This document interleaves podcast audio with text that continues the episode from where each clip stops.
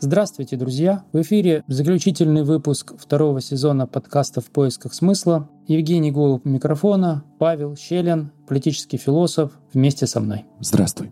Сегодня некоторый итог будем подводить вместе с Павлом не только второго сезона, но, в общем-то, двух наших сезонов. Я сегодня выступлю в немножко необычной роли. Я буду воплощать для себя ту аудиторию, как, в общем-то, я и обычно всегда презентую. То есть я некий вопрошающий у Павла, уточняющий. И сегодня вот я, вопрошающий и уточняющий, хочу поделиться своими мыслями. Мысль первая. Так как я человек не погруженный в гуманитарную сферу, мое образование и деятельности совершенно далек от политической философии, для меня Павел делится своими размышлениями, открывает необычные стороны, взгляд свой представляет на историю развития философской мысли, на то, что происходит вокруг. И вот чем дальше я слушаю тебя и наши подкасты, тем больше у меня закрадывается какое-то внутреннее сомнение, что ну ладно, вот такие люди, как я, ограниченным кругозором и знаниями, да, ведь по сути мы либо присоединяемся, либо не присоединяемся к нарративам, которые задают погруженные в материал философы вроде тебя, Павел. И у меня каждый раз складывается впечатление, что на самом деле эти знания и эти взгляды настолько неисчерпаемы, что процесс этот длится бесконечно и может все-таки очень резко колебаться по амплитуде, что видно и в нашем чате.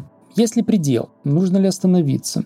Мне кажется, что предела на самом деле нет, но та проблема, которую ты затронул, она не то чтобы была сильно новой. Если ты помнишь, еще Сократ сказал, я знаю то, что ничего не знаю, Поэтому, если ты думаешь, что, условно говоря, у меня, как у твоего собеседника, есть готовые ответы на все поставленные вопросы, то нет. В этом-то для меня, поделюсь, главная ценность наших с тобой эфиров — это именно процесс. То есть я с тобой практикую философию, а не лекцию читаю. Вот это для меня, наверное, является одним из самых ценных опытов всего нашего с тобой мероприятия, вот этого предприятия, которое для меня остается безумно дорогим. И этот процесс действительно, с одной стороны, бесконечен, а с другой стороны, он предельно конечен. Недаром в философии, в теологии, ну, в классической философии венцом всех идей является Бог. Предел находится там. То есть предел находится за пределом отвечая простыми словами. И он, в принципе, конечно, интеллектуально никогда не достижим. И всегда есть способности что-то открывать, что-то познавать, с чем-то взаимодействовать. Ну, это путешествие без какого-то финала. Но при этом это не значит, что люди должны страдать без некого устоявшегося мировоззрения или то, что они должны постоянно страдать от перепроверки критическим мышлением основ своего взгляда на мир.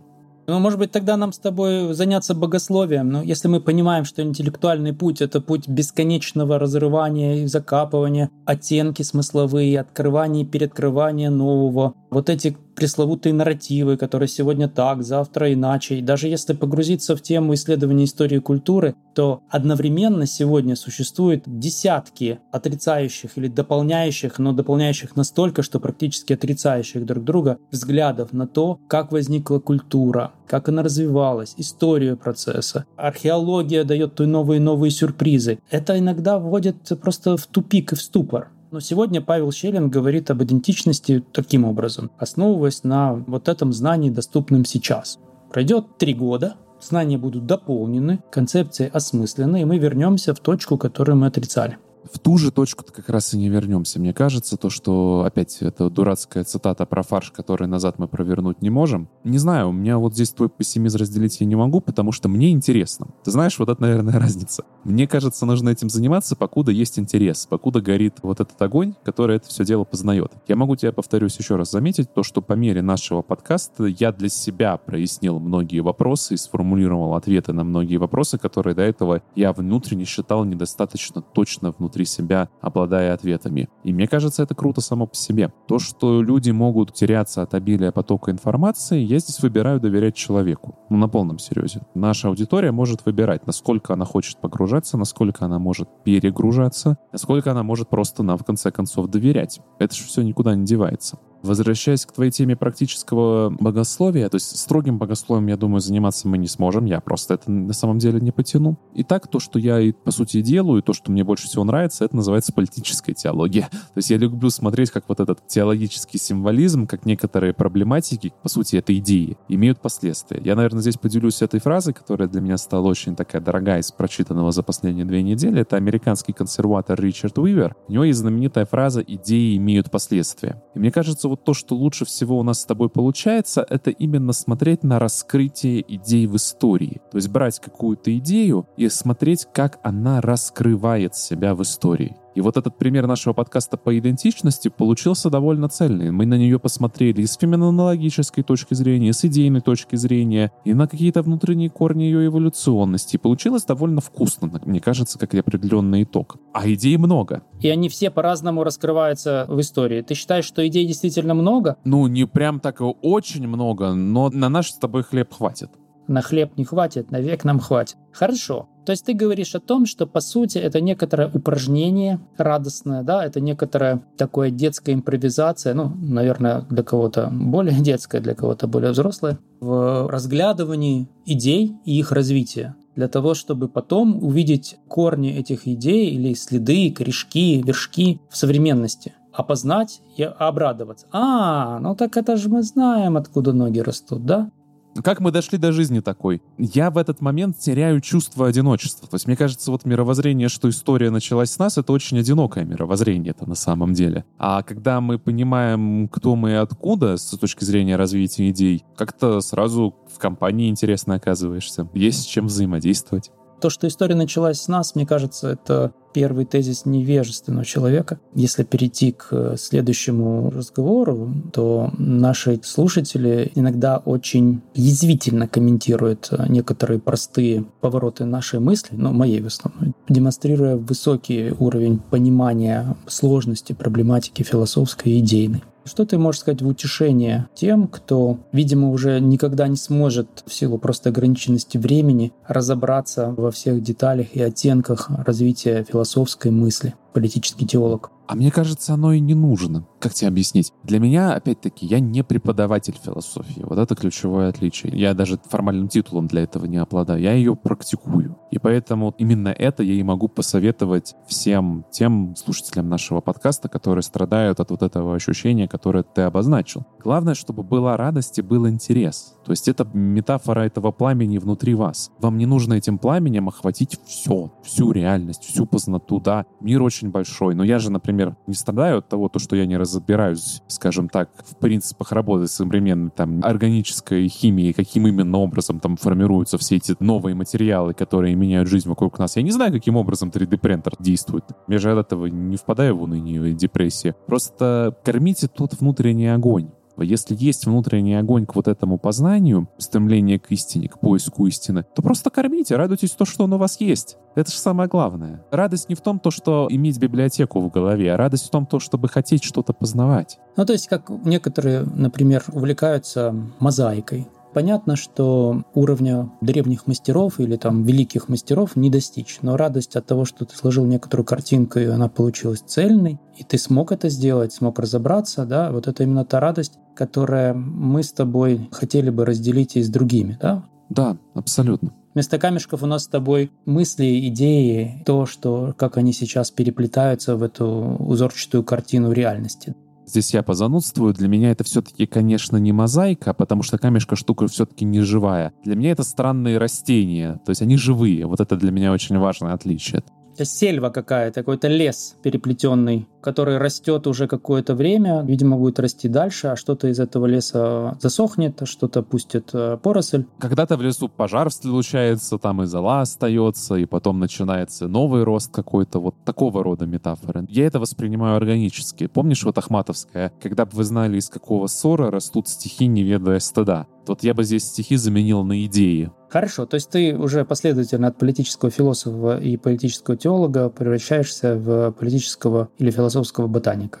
Ну и не, я не готов такой титул принять. Ну просто важно то, что я смотрю на это как на живую штуку. Это будет шуточный титул. Да, шуточно-политический ботаник, да, можно, да, или экзорцист, как меня в комментариях назвали, господи. Экзорцист?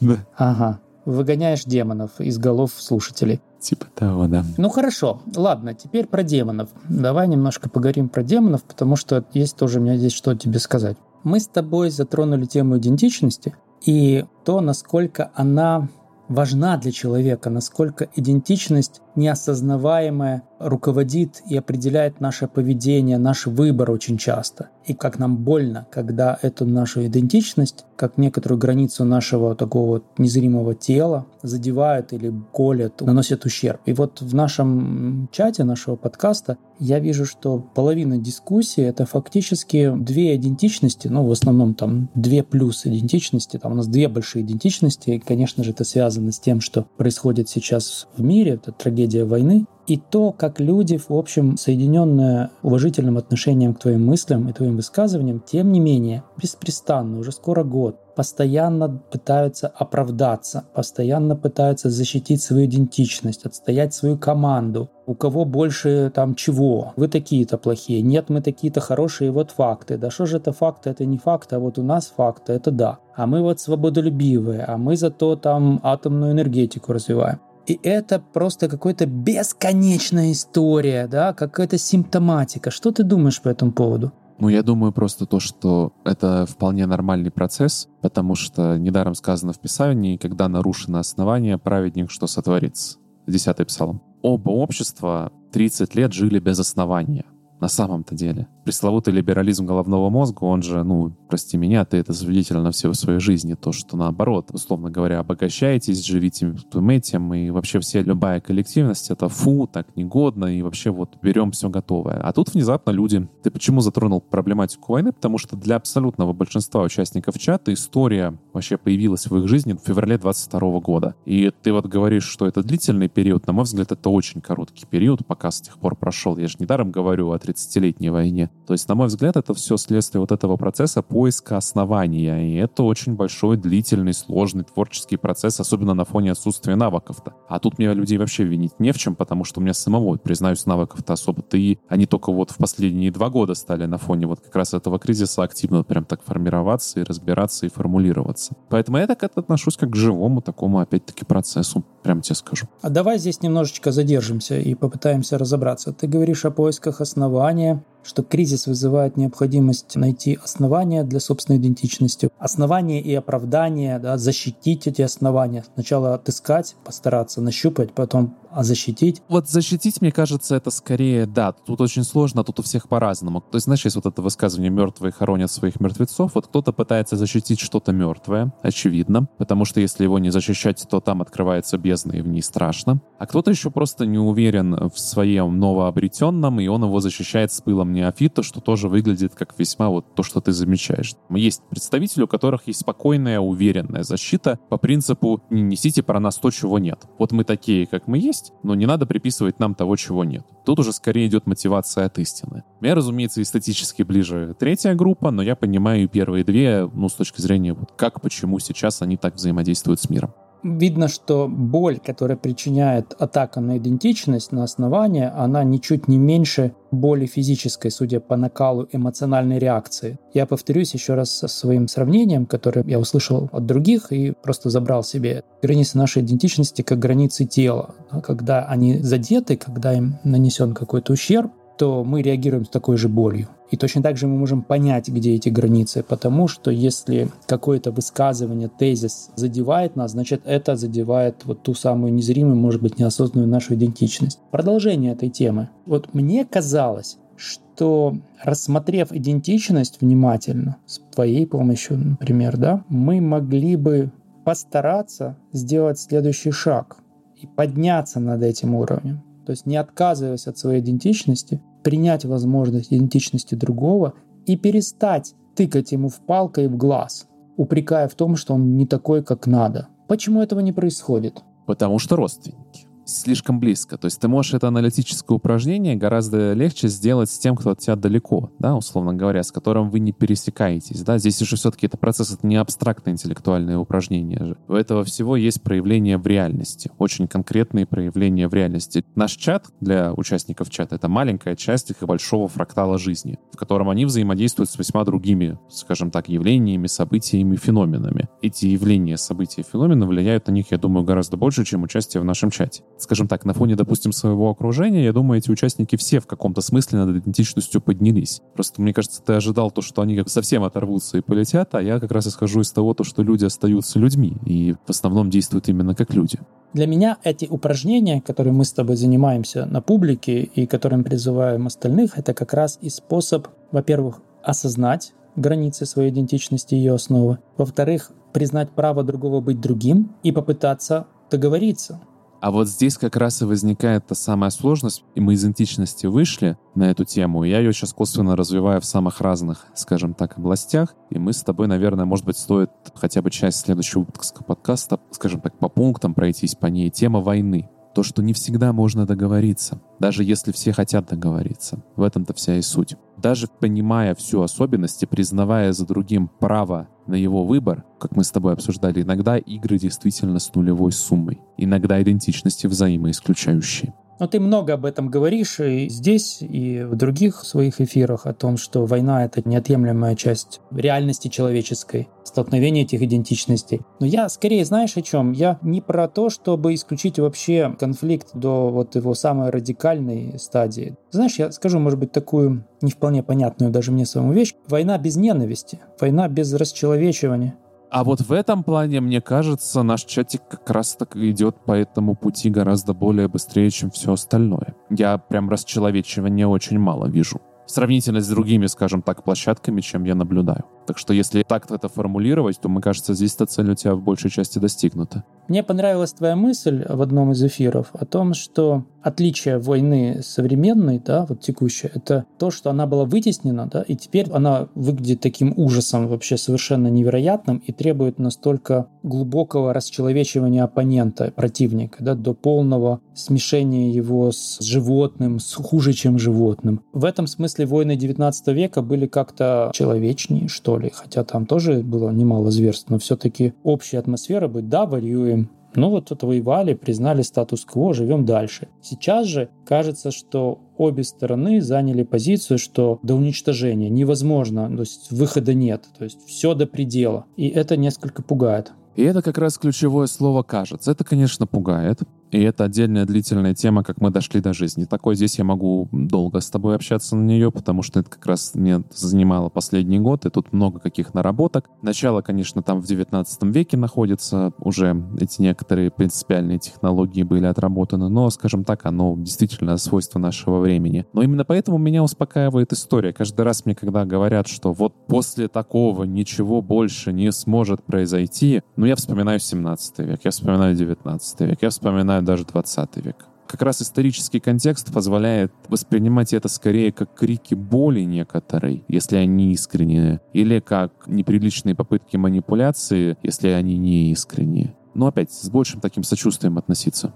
Ну, то есть фактически эта война возвращает нас к реальности в большей степени, чем все предыдущее время. То есть мы просто возвращаемся к реальности и учимся ее принимать не как что-то запредельное, невероятное и невозможное, и поэтому требующее такой же реакции, а как ну, что-то, что случается, к сожалению, и чего иногда не удается избежать. Хорошо бы избегать, понимая, насколько это все в принципе реалистично, потому что, мне кажется, одна из причин этой войны — это была полная уверенность, что она невозможна. Да, то есть она была вытеснена настолько, что никем всерьез не рассматривалась ее возможность, хотя все события, ну а после, понятно, указывали именно на это. И получается, что так как она до конца не была воспринята как возможность, и реакция, не было соответствующей реакции, чтобы ее предотвратить. То есть это что-то, ну, поиграем, там, помашем кулаками, что первый раз, что ли, все равно как-то вырулим. И когда не вырулили, реакция была настолько драматичной и тяжелой. Ну да. Может быть такое? Может быть. Но условно говоря, потому что, как я это говорил, в голове не было полочки, куда это положить. Точнее, какие-то полочки были очень отрывочные. В основном, кстати, взятые пресловутые из образа Второй мировой войны. Очень важный момент. Не устану повторять, с точки зрения истории, Вторая мировая — это скорее исключение, чем правило. вот такие войны, как Вторая мировая война, это скорее исключение из правил. Ну и да, и, конечно же, все остальные войны, которые все это время шли где-то в Африке, в Азии, в Америке, воспринимались как бэкграунд для боевика. Да что там такое? Это, это же несерьезно, это не про нас. Тогда давай закончим эту тему. В принципе, я с тобой согласен, что нам стоит, видимо, запастись большим терпением и подождать, когда прорастет это новое понимание. И, может быть, уже из этого нового понимания войны и мира выйдет какой-то новый мир, более реальный. Ты говоришь это очень красиво и спокойно, и, в принципе, мне даже такая формулировка нравится больше, чем то, что я примерно вкладываю, когда я говорю правила и понятия нового мира выработаются в этой 30-летней войне. То есть речь идет именно об этом. Мне очень жалко та ситуация, в которой оказались люди, повторюсь, которые к этому были не готовы, и по чьей психике сейчас это ездит гораздо больше, чем по условно психике крестьянина 19 века, на жизнь которого выпало войн не меньше. Мне кажется, одно из тех вот, в чем важны наши с тобой упражнения, что мы как раз помогаем, наверное, тем части наших слушателей все-таки относиться к этому именно в большем в контексте, в длинном контексте. И через это обретать некую контроль и некое спокойствие, что является, на мой взгляд, достаточной самоценностью. Согласен. Давай в конце сегодняшнего разговора подумаем с тобой о том, вопрос номер один, стоит ли нам продолжать, вопрос номер два, о чем будем говорить дальше, если будем, какие у тебя мысли? Разные у меня мысли. Продолжать будем? Точно будем. Это я гарантирую. Со своей стороны. Если в твоей жизни ничего не изменится, я буду рад с тобой продолжить. Повторюсь, для меня это обладает огромной ценностью. Надо, конечно, будет подумать о формате. Есть несколько хороших идей, которые мне понравились из чата. Первый в качестве перерыва, потому что, ну, все равно вот эта мыслительная работа, она не такая, знаешь, прогнозируемая. Не всегда рождаются прям хорошие идеи на прорывной подкаст. Но есть большая ниша, которой, мне кажется, мы с тобой можем заняться, по крайней мере, на определенном перерыве, хотя бы частично. Разбор культурных явлений вот с такой философской точки зрения. Современных культурных явлений? Да, скорее современных. Можем пообсуждать, каких именно. Так что, будем актуальной повесточкой заниматься или что? Мы будем смотреть проявление вечности в актуальной повесточке. Вот что мне больше всего нравится. Вот да, мне нравится. То есть мы будем разыскивать проявление вечности, то, о чем мы с тобой уже сегодня говорили, в актуальности, в сегодняшнем в украинском языке много есть интересных слов, которых нет в русском. Такое слово есть «сиходенья». Что это? Это не современность, это вот именно вот повседневность, что ли, такое одновременно с современностью. И в этом всем будем с тобой выглядывать и высматривать проявление вечного. Да, именно так. И в заключение, уважаемые слушатели, я бы просто хотел пожелать вот этого вам азарта здорового, интереса к происходящему и отсутствия уныния. Вот, наверное, за последние вот эти прошедшие годы я вот очень хорошо понял, как в уныние легко впасть, сам этим грешен и впадал, и понял, насколько ценно из этого уныния выйти. Если наши подкасты каким-то образом помогают вам в это уныние не проваливаться, желаю вам держаться за это чувство и следовать принципу даже не вот нас часто с тобой упрекают в пессимизме определенном таком драматизме. На него я призываю ответить вот словами Силуана царства Сафорния из Силуана Афонского. Помни только об Аде, но не отчаивайся. Вот это важное дополнение про «не отчаивайся», наверное, и есть тот ядро, которое мне бы хотелось вам передать через свою деятельность в нашем с тобой сотворчестве. Ну, а я напоследок как бы вот что-то вроде тоста произнесу.